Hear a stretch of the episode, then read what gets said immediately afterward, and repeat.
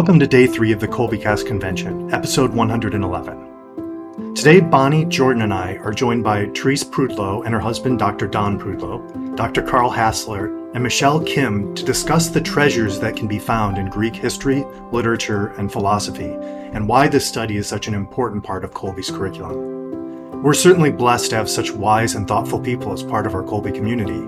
I know you'll enjoy this conversation about the treasures that we have inherited from the ancient Greeks, and I hope that you'll enjoy the show.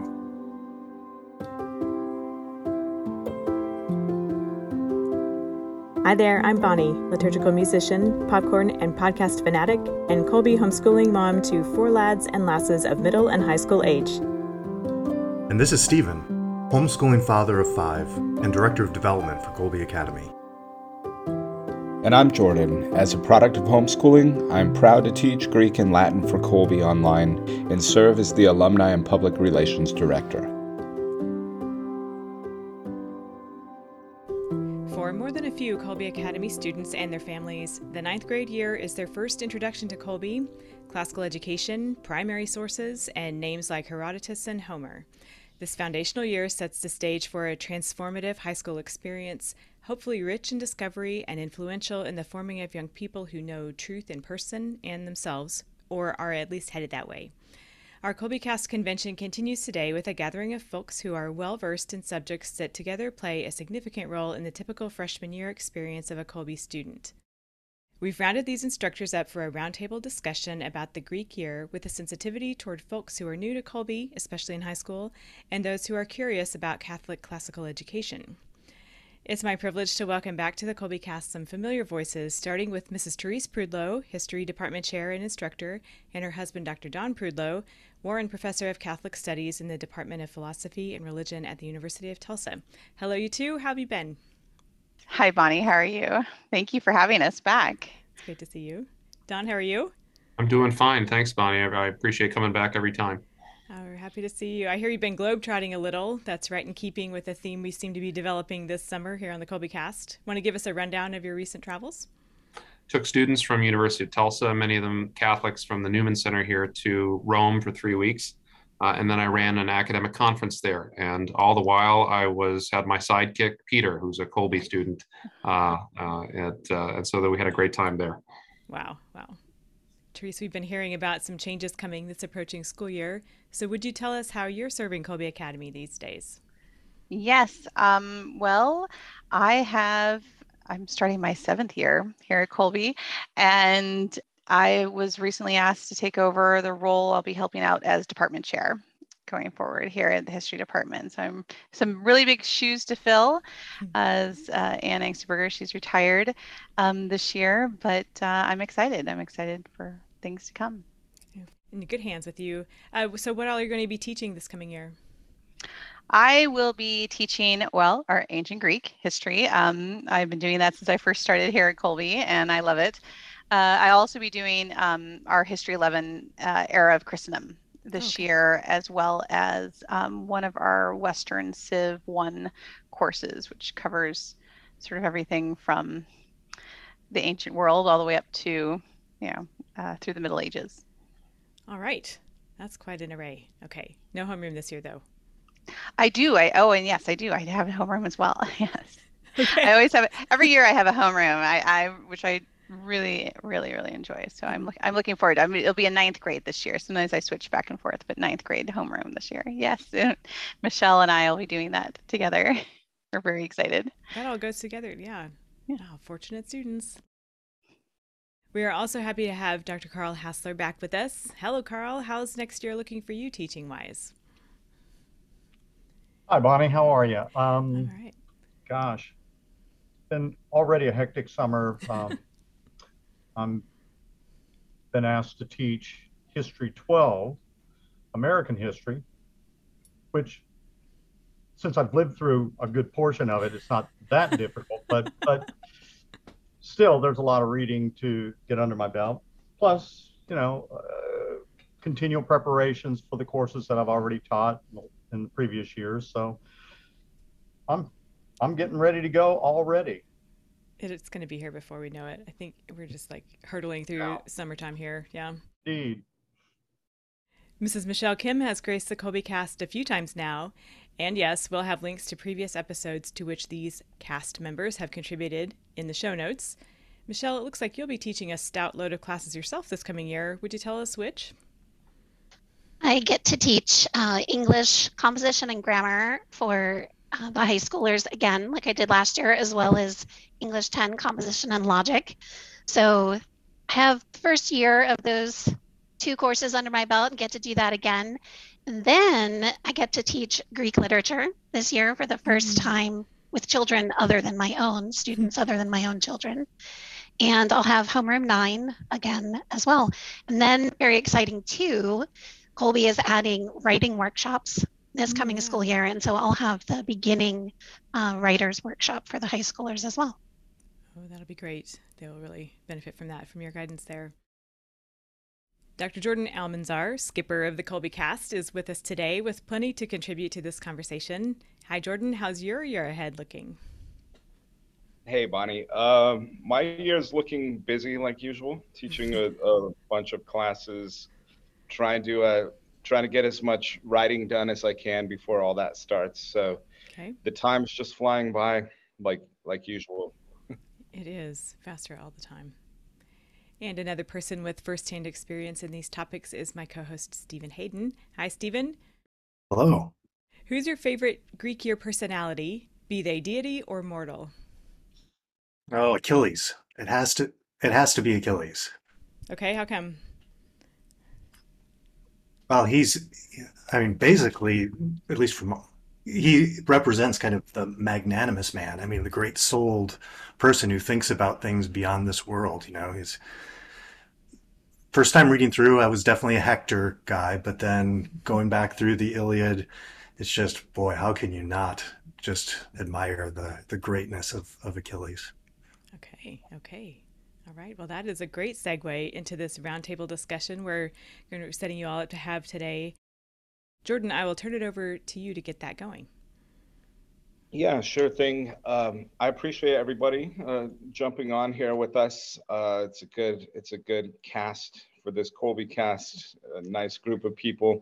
Every time that um, somebody somebody asks, so who should we who should we have featured in this week or whatever. I'm always trying to plug in uh, Don Prudlo, so I suggest him for for pretty much everything. So I'm just uh, I'm glad you came, glad you came to join us.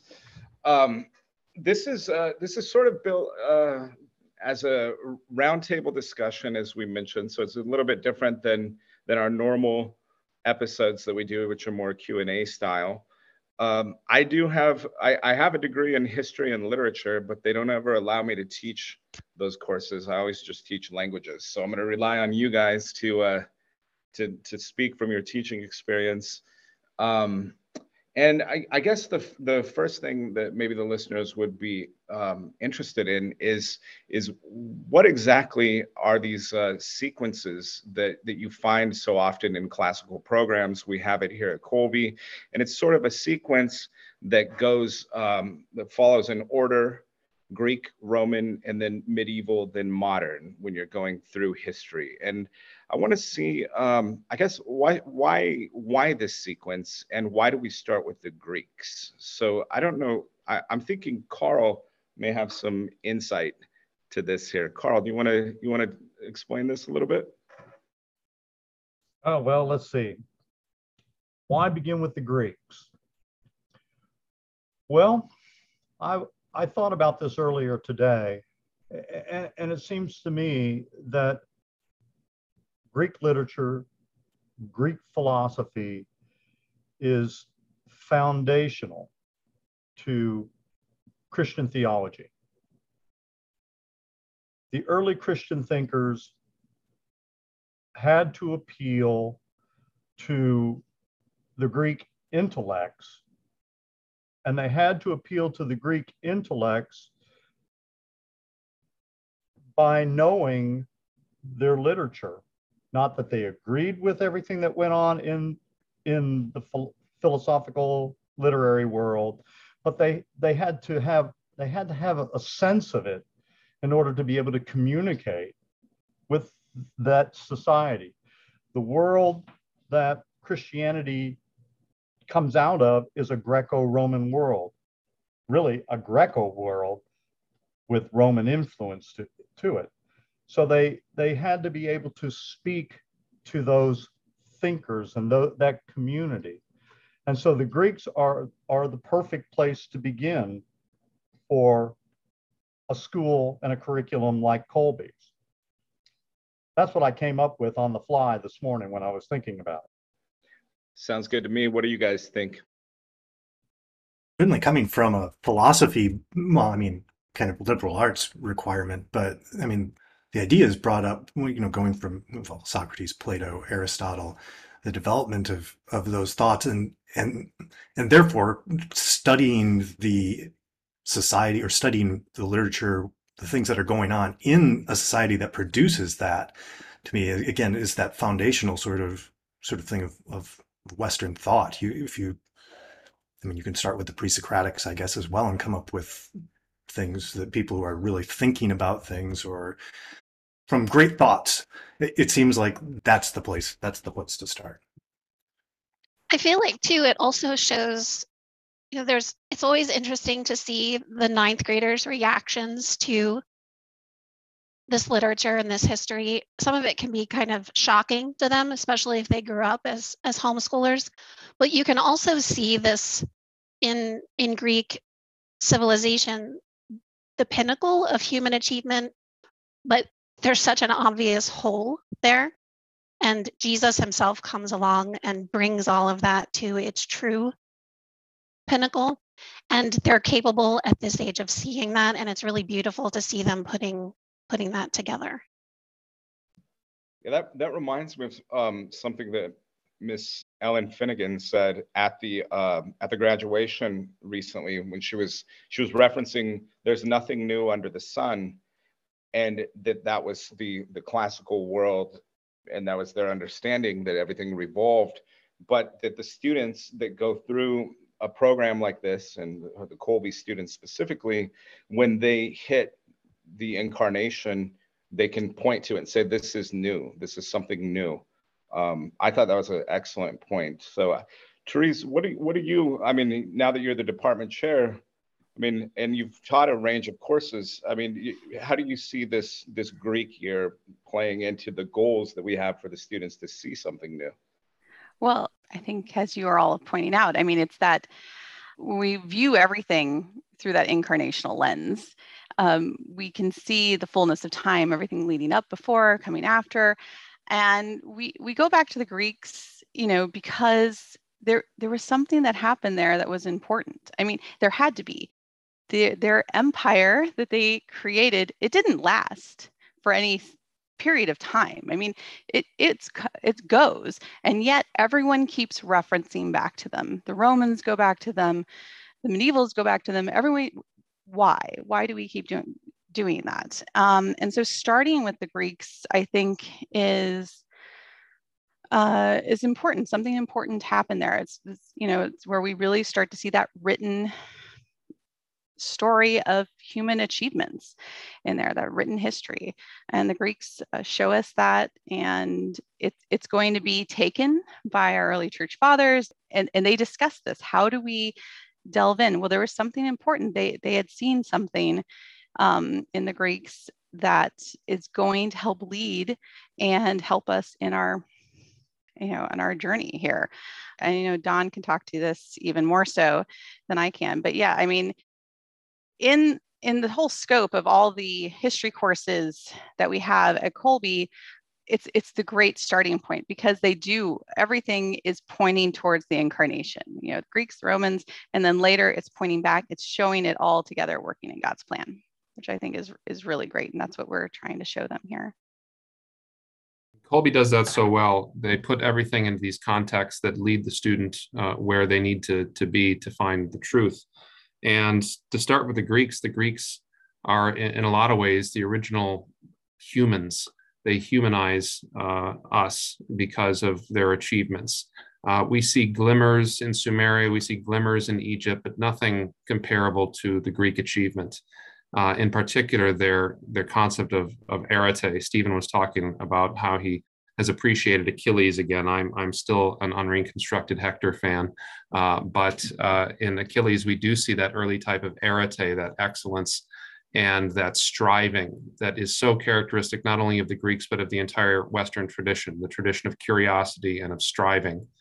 And then we see Socrates and the sculptors and the lawgivers pulling that down from the clouds and asking the vital question is what is a good community and what is a, a good person?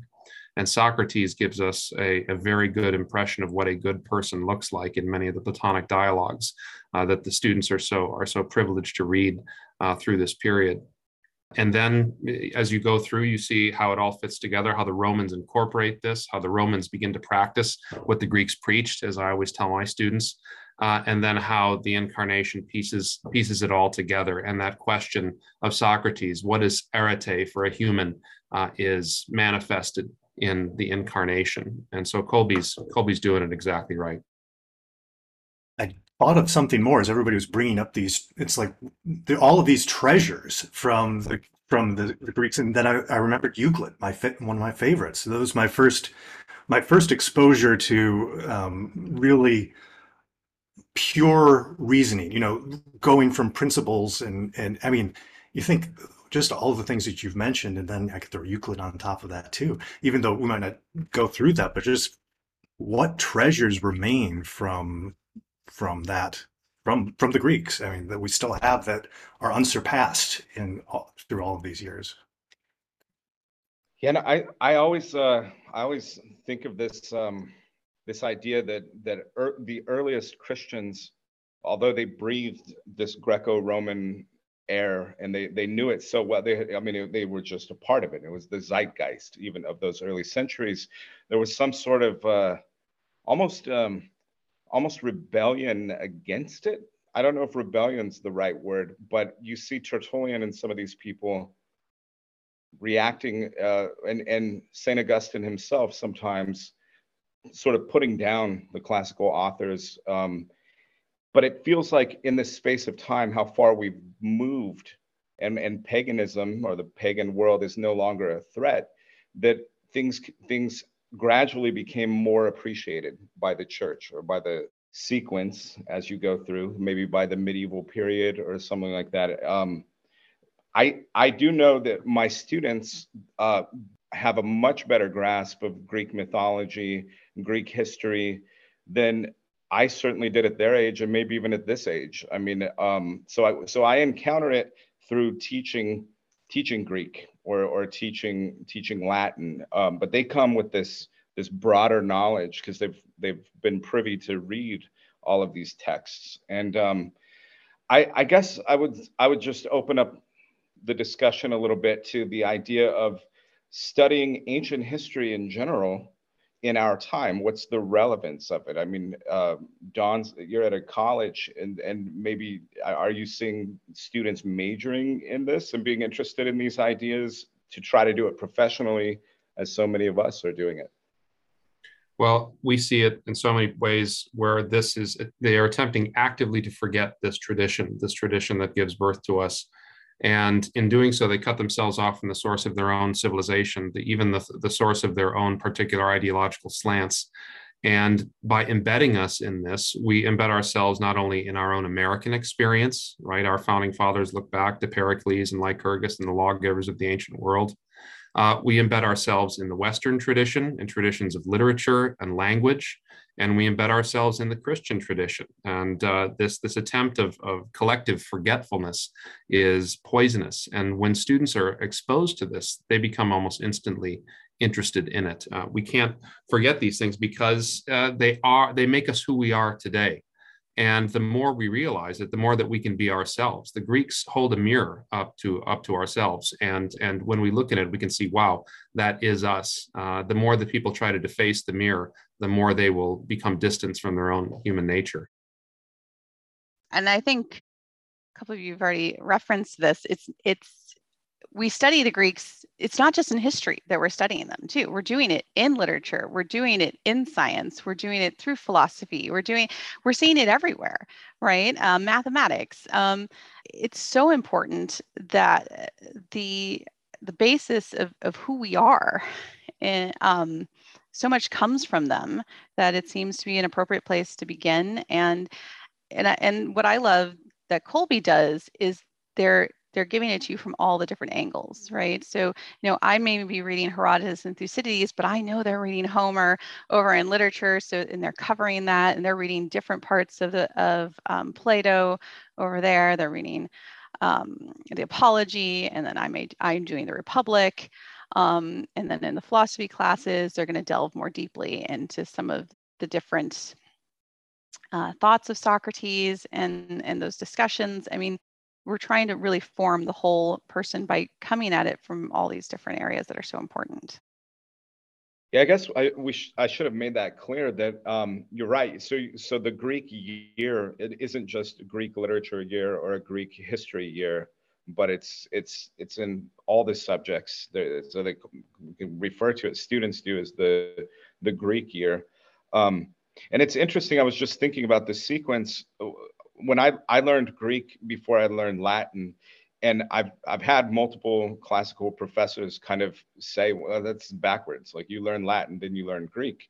But when but when you approach approach it in these other subjects, subject areas, I guess, this the, the sequence goes chronologically in many ways, and it and it really makes sense. Um, yeah, I'm wondering. Uh, I'm wondering, Carl, what's what's been your experience with with students coming into your courses, whether theology or whatever, with this background, this this this kind of deep background in Greek history and literature? Well, I noticed it a great deal this year in the philosophy class. Most of the most of the students that came into that class had read had read some of the Greeks, had read some Plato and and that was quite impressive to me. They knew they knew something about Greek history. They had read Plato. They had read Saint Augustine, and and that made that made the first semester go very smoothly in a way that I was not expecting. Uh, and so that was that was that was really interesting to me, and and it was a great reflection of the earlier grades and the uh, and the curriculum at Kolbe. I, want to get back a little bit to what was said previously uh, to follow up on what Don said. I taught at college and university levels for 30 years, and in that entire time, and it was all in public institutions, and in that entire time, it was clear that there was not to over politicize this too much, but there was an attack against uh, a liberal education, a liberal arts education. I saw classics programs being cut.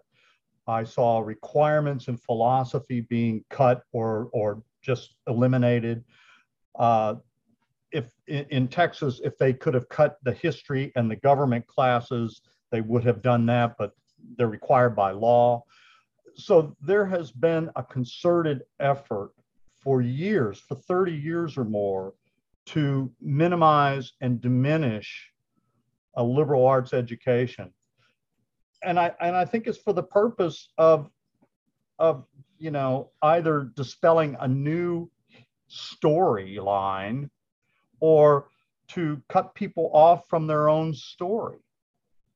And one of the great things about Kolbe, and one of the things that I, I immediately fell in love with when I came here was we're encouraging the telling of the story, and particularly the telling of the incarnational story.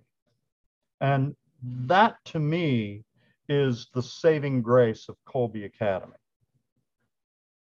That's, I mean, everything you say is is absolutely right and and our Christian tradition demands this of us in a way that other traditions don't. There's there's a there's a tension in Judaism and, and in Islam between religion and uh, reason and rationality, and uh, it's it, it's not it's there is a tension in Christianity, but we are required by the incarnational principle to hold it together, no matter how difficult that is.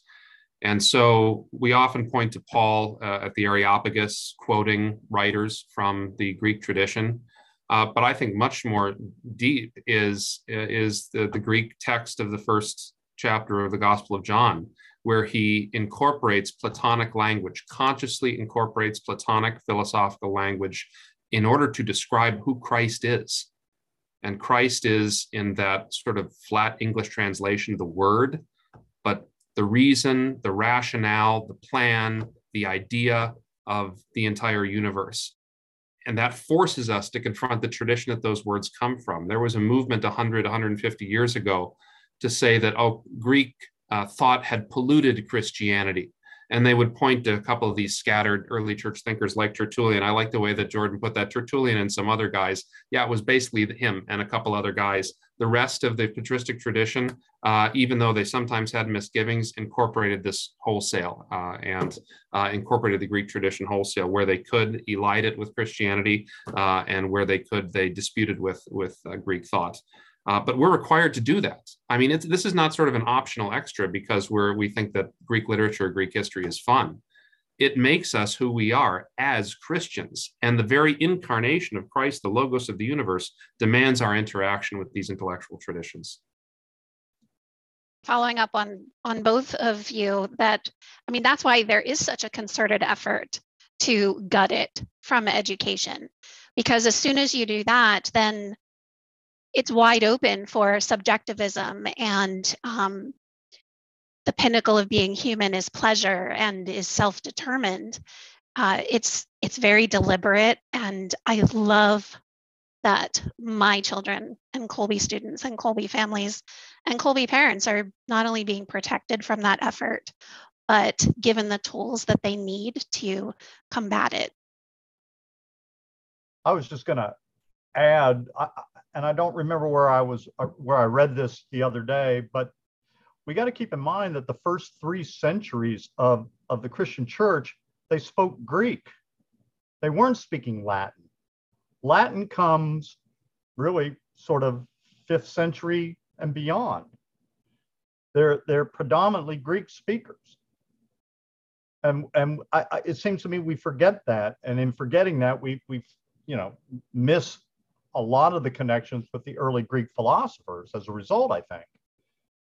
So I, that was just something that came to my mind as as Don was speaking. That that's interesting. That's interesting because the the the two that I named are um, are Latin writers, you know, and one is the first Tertullian.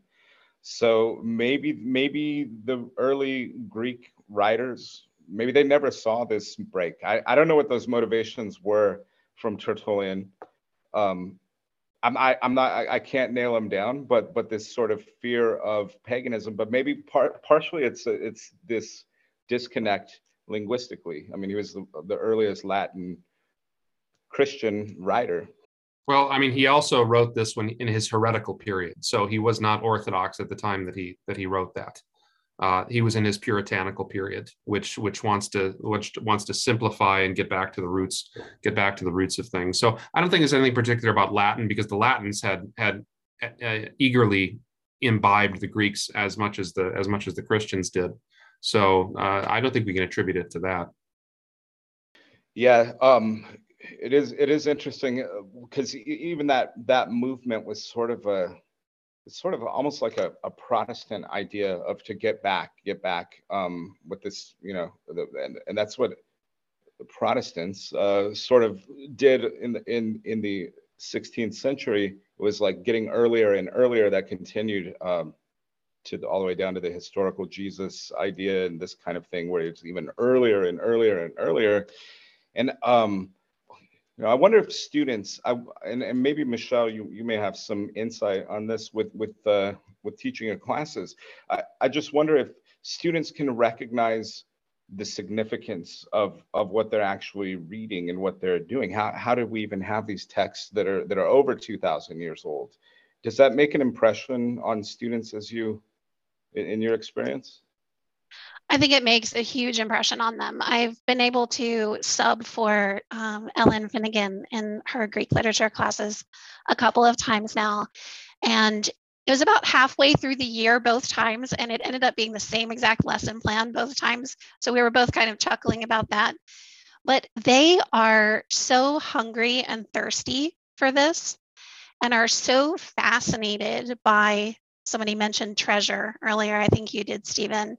They recognize it as the treasure that it is, and they have this fire to just go deep with it and pull it apart and examine it in light of their other classes, in light of who Jesus is, uh, in light of what's going on in our world today. And there's this great reverence and awe from them that I see that was just just even subbing for those couple of classes and seeing my own son's reaction to these texts when I homeschool, you know, use this in our homeschool curriculum. Uh, I'm really excited about Greek literature this year and kind of giddy over getting to spend an entire year uh, week by week with them on it.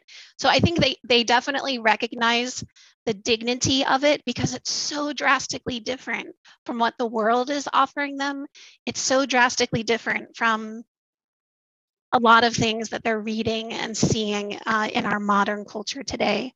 So it's beautiful to see their their respect and they're all over it and they're like I said their hunger for it. Absolutely. Yeah. You know, I love how you put that, Michelle. They, they're just, they're enthralled by it. And I, and I think, and one of the reasons I think that they're, they are so enthralled is that we're, we're giving them the text. We're giving them the primary source. We're not giving them a textbook that says, go learn about the Greeks. No, they're, so they're connecting with these people. And so many of the kids, and this happens with our other primary source classes too, they're like, wow, I, I feel like I, I know them. I feel like I, I could be sitting in a room having a discussion with them. I could be one of the interlocutors sitting there, you know, and having this great debate. Um, they they really they you know because we're doing a primary source text class and every so often a lot of people like what do you mean you let ninth graders read herodotus? Why would you do that? Uh, it's like no that's it's important. That's this is the first it's a translation but it's it's the first one and this first history and they're becoming friends with these people in a way through these these texts. And so i think it, it can be daunting for um, students and parents at first but you know uh, between whether and i know michelle you had this experience. I homeschooled my own kids with this before i was teaching at kolbe as well is you know the, the course plans you at kolbe has are so good at sort of giving those highlights and laying it out and letting them really connect with it. And of course in our online classes we have our teachers which are trying to you know facilitate these discussions with the students, but it, it's the texts themselves that are getting, and the kids get excited about. They, they get to be, they feel like they're part of it and they're part of this world. And, and so it helps them to recognize it. I saw that last year in homeroom as well. I had two homeroom nine sections last year, and the second half of homeroom is a study hall. And so you have little text boxes set up in the Adobe Connect classroom, that are subject specific. And man, those history and literature chat boxes were constantly on fire. And they're like, can you believe that he did this? And have you read Herodotus yet this week? And I mean, it's just, it's really amazing how excited they are over it. They make little inside jokes about it and they come up with these key phrases that they toss back and forth for the rest of the year. Uh, so yeah, they, it's very exciting to see their enthusiasm they've made it their own. They've yes. made it their own. And yeah it, this this past year they were very excited. They were constantly begging for more discussion boards so they could keep talking after class because they really enjoyed it. Can't tell you how many ancient greek memes my son has created this year. What a contrast all of this is to what I think about, you know, the common ideas today. You know, basically that the kind of that Hegelian sort of the world is constantly progressing, at least that world spirit sort of idea. And today, largely that it's really impossible to actually have knowledge about things, you know, that you don't actually know. And then to go back to the Greeks, you know, where they're clearly superior thinkers to, to most of us today, at least. And the idea that you can, you can come to, to knowledge from even as I guess it was talked about as well, even outside the faith, you can just I remember reading through Aristotle, you know, many years ago now, but but just being astonished that he can come to the idea of the unmoved mover, you know, that that there is a God and, and kind of throwing up these questions like, well, is the world the world's either eternal or was created, and here's the arguments for both, and I'm going to go with it, it's eternal. But you think, well, okay, you recognize the two logical options, and and then you you picked one, and I was wrong, but but then then, then I can't imagine what our church today would be like with with Saint Thomas not having the the Greeks to pull from. I mean, the richest source of uh, that we have in the in the Summa and the other writings of Saint Thomas. It's just not. It wouldn't be possible without standing on the the shoulders of the earlier giants, I guess. I mean, that's true that we tend to forget that all Western thought, not just Christian thought, but all Western thought until the 19th century was embedded either with a background of Plato or of Aristotle. All Christian thought was Platonic up until the 12th century, until St. Thomas uh, and his scholastic friends come. Uh, so much so that Alasdair MacIntyre, the philosopher, can say today, well, really, there's only two choices. Either you're on Aristotle's side or you're on Nietzsche's side. Th- those are the two choices you have today. Everything can be boiled down to, the, to those two uh, and giving our students and I know uh, Carl uh, uh read in modern. I was so impressed with the modern with the philosophy class that, that was offered by by Kolbe this year. Uh, and we're presenting our students with that. We're giving them the tools so that when they get into a broader world, when they get into a university world, they're not going to be lost. They're going to have they're going to have bearings. That that just immediately made me think of the Nicomachean I've said that properly, ethics, where which are so beautiful. Um, again, reading something ancient that that basically just com- can completely lay out why our Christian ethics aren't only well we can see clearly by reason that these aren't just arbitrary rules or something imposed by religion, but this is the way to happiness, and that's what all men seek. And that but they had that down. You know, we keep forgetting it, obviously, but but that, that was has been around for thousands of years. Outside of faith, you don't need the faith to even come to that same conclusion. It's just, again, incredible. It was one of the highlights of the philosophy class that the students didn't appreciate the modern thinkers, at least until we got to Josef Pieper, Maritain, and John Paul II leading up to, well, they like Kierkegaard too, but the other guys, Mill, Nietzsche, they could see right through that stuff. They saw right through it. They saw what it amounted to, and they didn't appreciate it. So that was that was a joy in the second semester. That's a great validation that uh that they're reading things rightly. Um, I want to switch a little bit here and see if we can um, give any tips that that you might have, especially um, from the teacher. All well, all of us are educators here.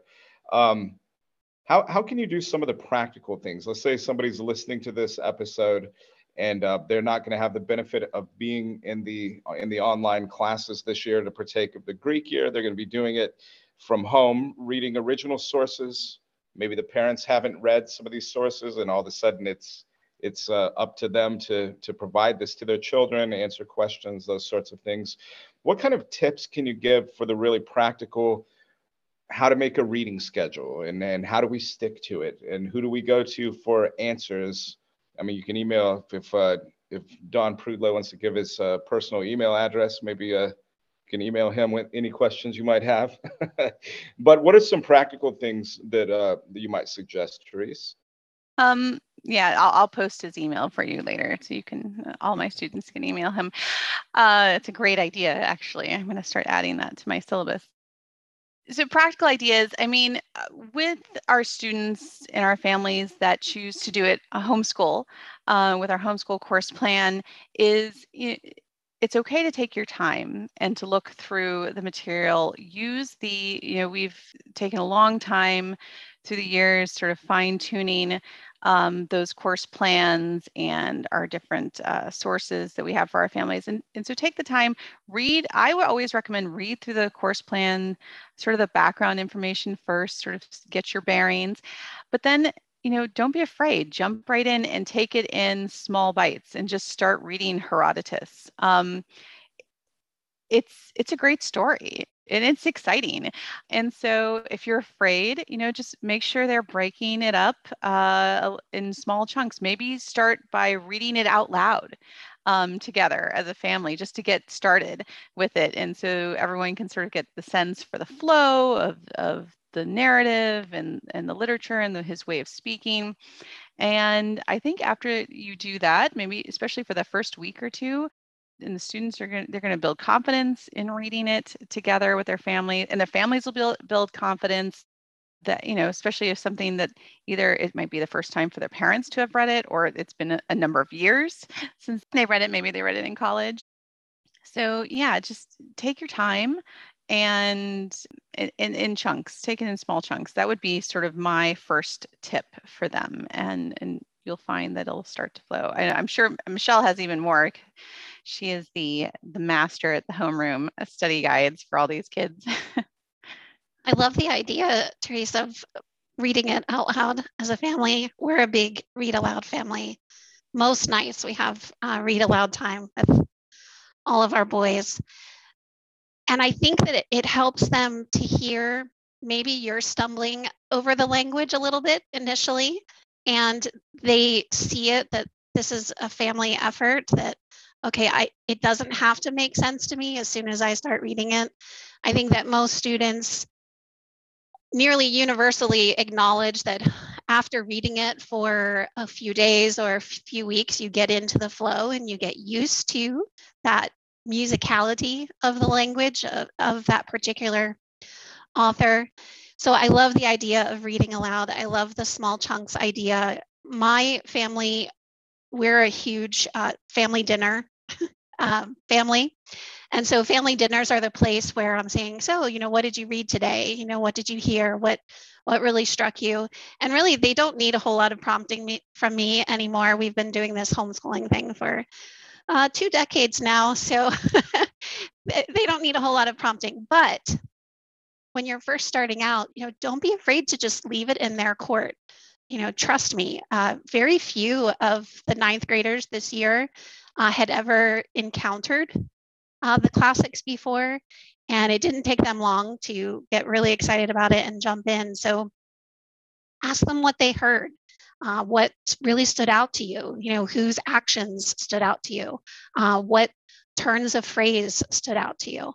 And they might be a little quiet at first, but find a time really if you can't do it daily we do morning meetings in my house although as my teaching schedule has picked up sometimes they're afternoon or evening meetings and i'll sit down for even if it's just 10 minutes with my older children who've been working mostly independently that day and uh, just have a discussion see what's on their mind and they have so much to share. They have so much to share and the more times that you do that as the parent teacher the more comfortable that you both get uh, at it. And don't be afraid to use, Kolbe has amazing resources. We have those study guides with answer keys.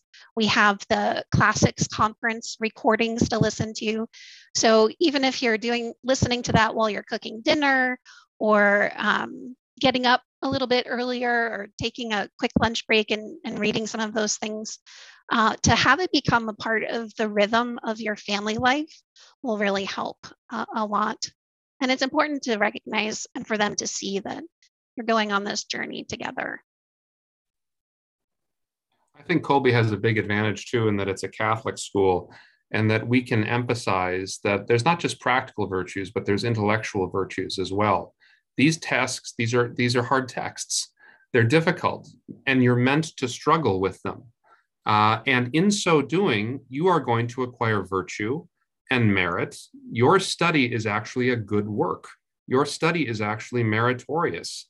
God can be found in a classroom. And so this is something we need to, especially so many of our students are so good and pious. There's an old Dominican phrase that I really like that uh, for the intellectual worker, for the student or the teacher, the wood of your desk is the wood of your cross.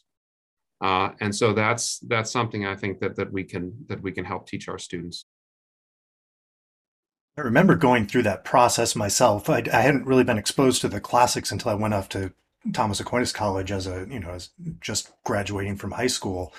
And what a what a good thing our students here at Kolbe have that they're starting to develop those those excellent those virtues the, those habits and I, I loved the bit by bit sort of thing because for me I read a lot but I was reading mostly you know science fiction fantasy you know modern sort of stuff which is candy sort of like. It doesn't you know for the most part not not not something that challenged me. So going in it reminded me kind of in looking back it reminded me of working out. You know like when you're starting exercise and at first it's just painful and exhausting but if you just do it little bits and little bit then eventually you build up that strength those habits and and uh yeah what what what at the beginning of the year was nearly impossible. It becomes uh, very doable then but the fact that our students are getting this in ninth grade um, is is amazing it's fantastic that's excellent. I um I want to I, I, guess I want to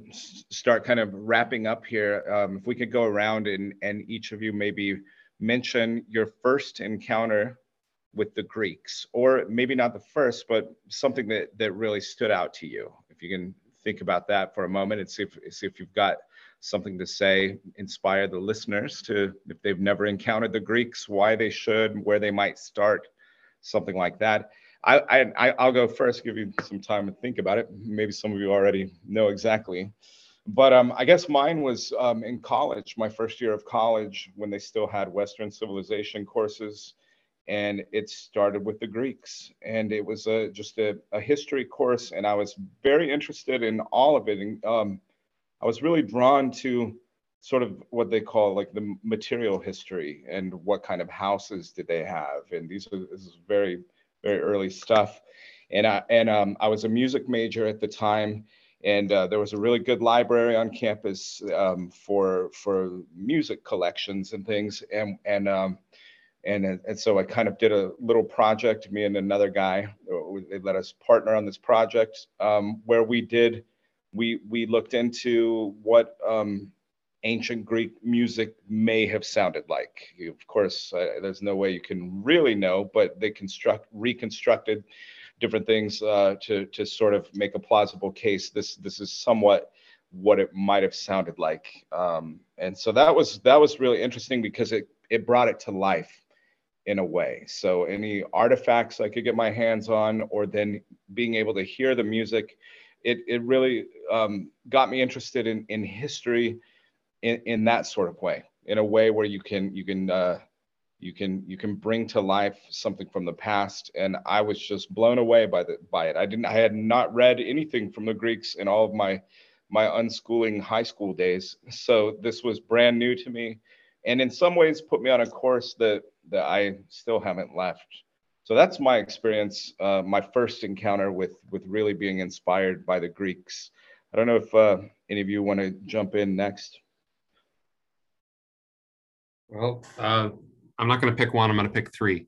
Uh, the first one is in my introduction to philosophy class at Christendom College. We read the Trial and Death series of Socrates, and we started with Euthyphro, which a lot of people sometimes leave off, uh, which is a, a dialogue of a son bringing his father up for trial, and Socrates being absolutely shocked at this and asking uh, a question that seemed to me at the time to be circular uh, is something holy because the gods love it or the gods love it because it's holy? Uh, and it turns out that that question asked at the very beginning of philosophy is one of the key most fundamental questions that's ever been asked and has been fought over from that day to this. That opened my eyes to a whole new world the second is, and I probably shouldn't be saying this since my wife is on the call, I have an ancient crush, uh, and her name is Antigone.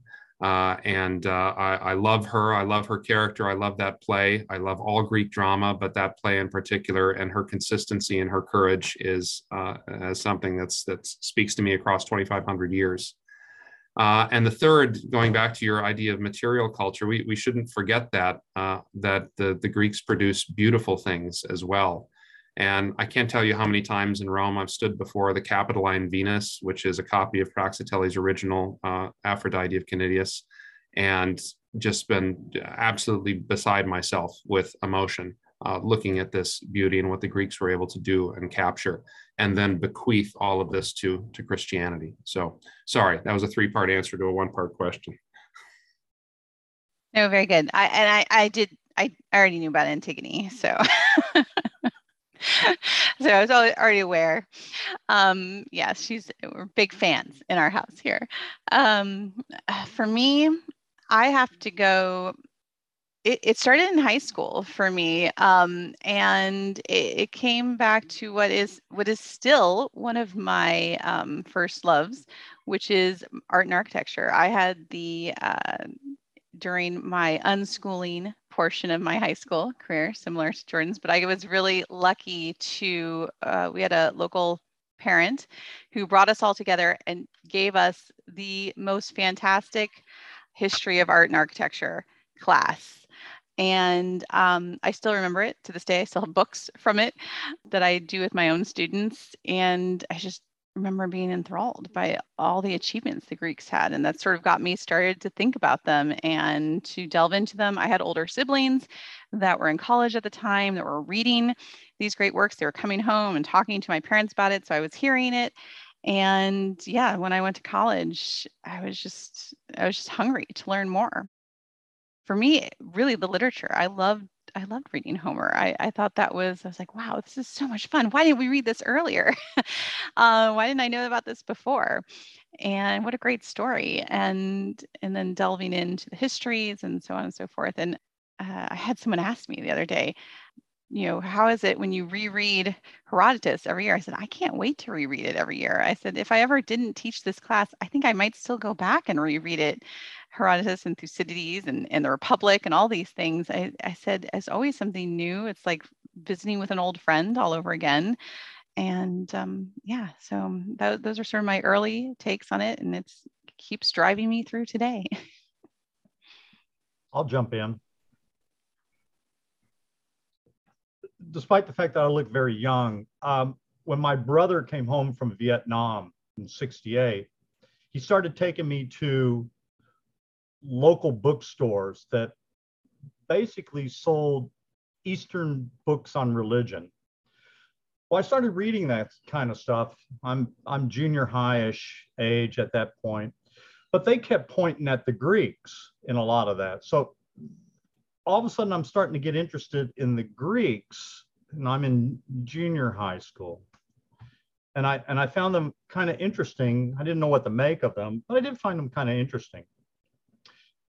Jump forward, I decided after three years of being a music education major that there were people who really had talent. I wasn't one of them. So I changed my major to philosophy. And one of the first classes I took was ancient Greek philosophy. And you got to imagine in the mid 70s, some of your teachers fresh out of grad school were kind of different. And I had a kind of different uh, associate faculty member, uh, cool guy, I guess. I don't, you know, but he got me interested in reading the Greeks. So I read the Greeks, and once again, I started making connections. It's kind of interesting stuff.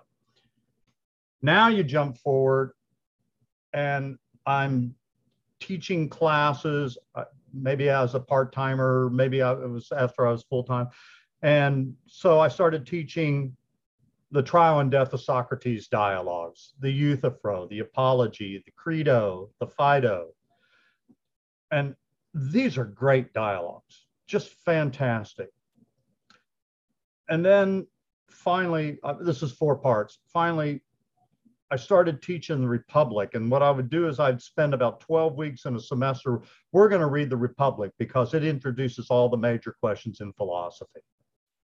So I started teaching the Republic, and I probably the last five, six years that I was teaching at the college university level, I'm teaching the Republic every semester in my intro classes. And the more you teach that work and the more you teach the, the Platonic dialogues, if the Greeks aren't where it's at in philosophy, then, you know, I don't know. You know, I know there are guys out there, the German Enlightenment, that's where it's at. No, no, no, no, no. it's the Greeks. You got to read them. So it's sort of a, a, a, lengthy trajectory for me, but it's but but it's been an evolving love story, so to speak. Uh, especially with Plato, Aristotle. mm, not as much, but I like Aristotle. He's just really hard to read sometimes. But Plato, the Socratic dialogues, that's the stuff. That's the stuff. And that makes reading St. Augustine so much more interesting to know Plato. So that's my story. For me, it was Greek literature. I'm a story gal, always have been since I was very little, but particularly Penelope. So I had never read the Iliad until high school. I went to an all girls Catholic high school. I graduated in 1990. And so that just tells you right there like, we had no idea, even going to a Catholic school, who we were as women, as young women, just no idea. And, you know, I won't get too far off on the tangent, but I kind of um, you know, like I said, it was an all girls school. And so we read the Iliad and we were like, oh, these stupid men. Like that was our initial reaction to it. Like, seriously, get a grip on yourself. But we got to the Odyssey and I already knew, like, I was like, yeah, family and all of my students out there, please don't be scandalized because you know that I did not stay this way. But in high school, I thought to myself, you know, marriage, children, all of that can wait. I'm going to have a career, right? I'm a smart person. You know, I'm going to go to college. I'm going to establish myself as this scholar and, and teach at a university and write. And, you know, who needs marriage and children? Like I said, no clue who I was as a woman. But Penelope fascinated me because I thought she's subversive. right? She's subversive. And looking back on it now, I see that I think what was appealing to my heart, to that part of me that was formed by our Lord, um, is that she was subversive within the living out of her vocation. Right? She didn't step out of her vocation. She didn't step out of her femininity to be subversive and to protect herself and her son. And eventually, as I came back to the church and, and recognized um, my dignity as a woman and embraced my vocation as wife and as mother, I see her as just this beautiful portrait in Greek literature of the feminine genius. And so there's a book idea for you, those of you who write. I would love to see something about Pope John Paul II's feminine genius and Penelope, because she just, she was riveting to me. And that's, yeah, so that was it for me. Circumspect Penelope, right? Uh, yes.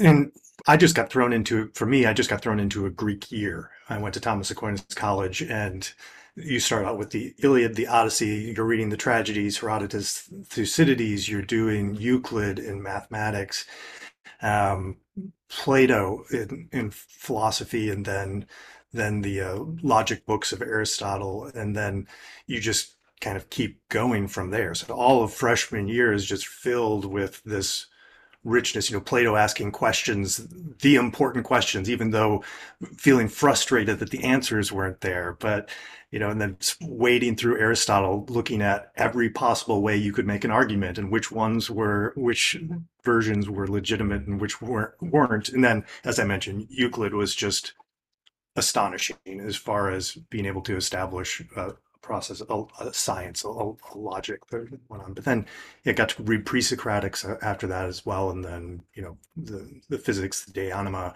the the ethics, the metaphysics, and just just all of that was just I, I just converted. So fall, falling in love with with our Lord in a way that was different, and then just seeing that this love of the truth and this relentless pursuit of that how, and how that matched together perfectly that those yeah just the seeking of the truth there. I was i was hooked. All right fantastic from here on my perch in the catbird seat i want to say thank you to all of you for this wonderful conversation it's really been a privilege to uh, witness it unfold and appreciate so much all of your contributions to it and the time you've taken to visit with us. I know it's going to be a great help to our listeners and a fun refresher for those who've been around a while. We would love to hear from listeners about who stands out to them in their reading this year as they're going through the Greek year. We'd like to hear from you guys how that's going. I want to mention, as I usually do, our show notes that we will have available with this episode. We'll have a lot of links to not only the Kolbecast episodes where all these fine folks have have um, contributed before, but also some other relevant episodes that will hopefully be nice companions to this episode.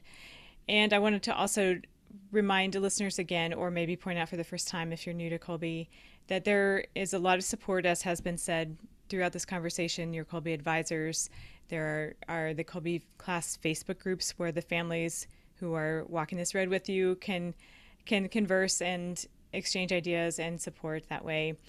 And in addition to the main unofficial group, lots of resources available, uh, starting with your advisors. So please reach out, uh, but sooner rather than later, and, and instructors as well. However, you are making use of Kolbe, know that everyone here is rooting for you and available to you. So, Therese, Don, Michelle, Carl, Jordan, Stephen, thank you all so much for this fantastic conversation. Thank you, Bonnie. Thanks, Bonnie. Thanks, Bonnie. Thank you, Bonnie. If you are listening to this episode when it comes out, come back tomorrow for another episode of the Kolbecast Convention. If you're listening to this sometime in the future, check our, our catalog in any podcast app or on the Kolbe website to pick another one of the convention episodes or several or any other from our growing catalog of episodes. So thanks again. Subscribe to the Kolbecast on your favorite podcast app so that you don't miss an episode. And let us know how we're doing by leaving a rating or a review. And as always, feel free to email us at podcast at kolbe.org. Mary, our mother, pray for us. St. Maximilian Kolbe, pray for us. Ad Majorem Dei Gloriam.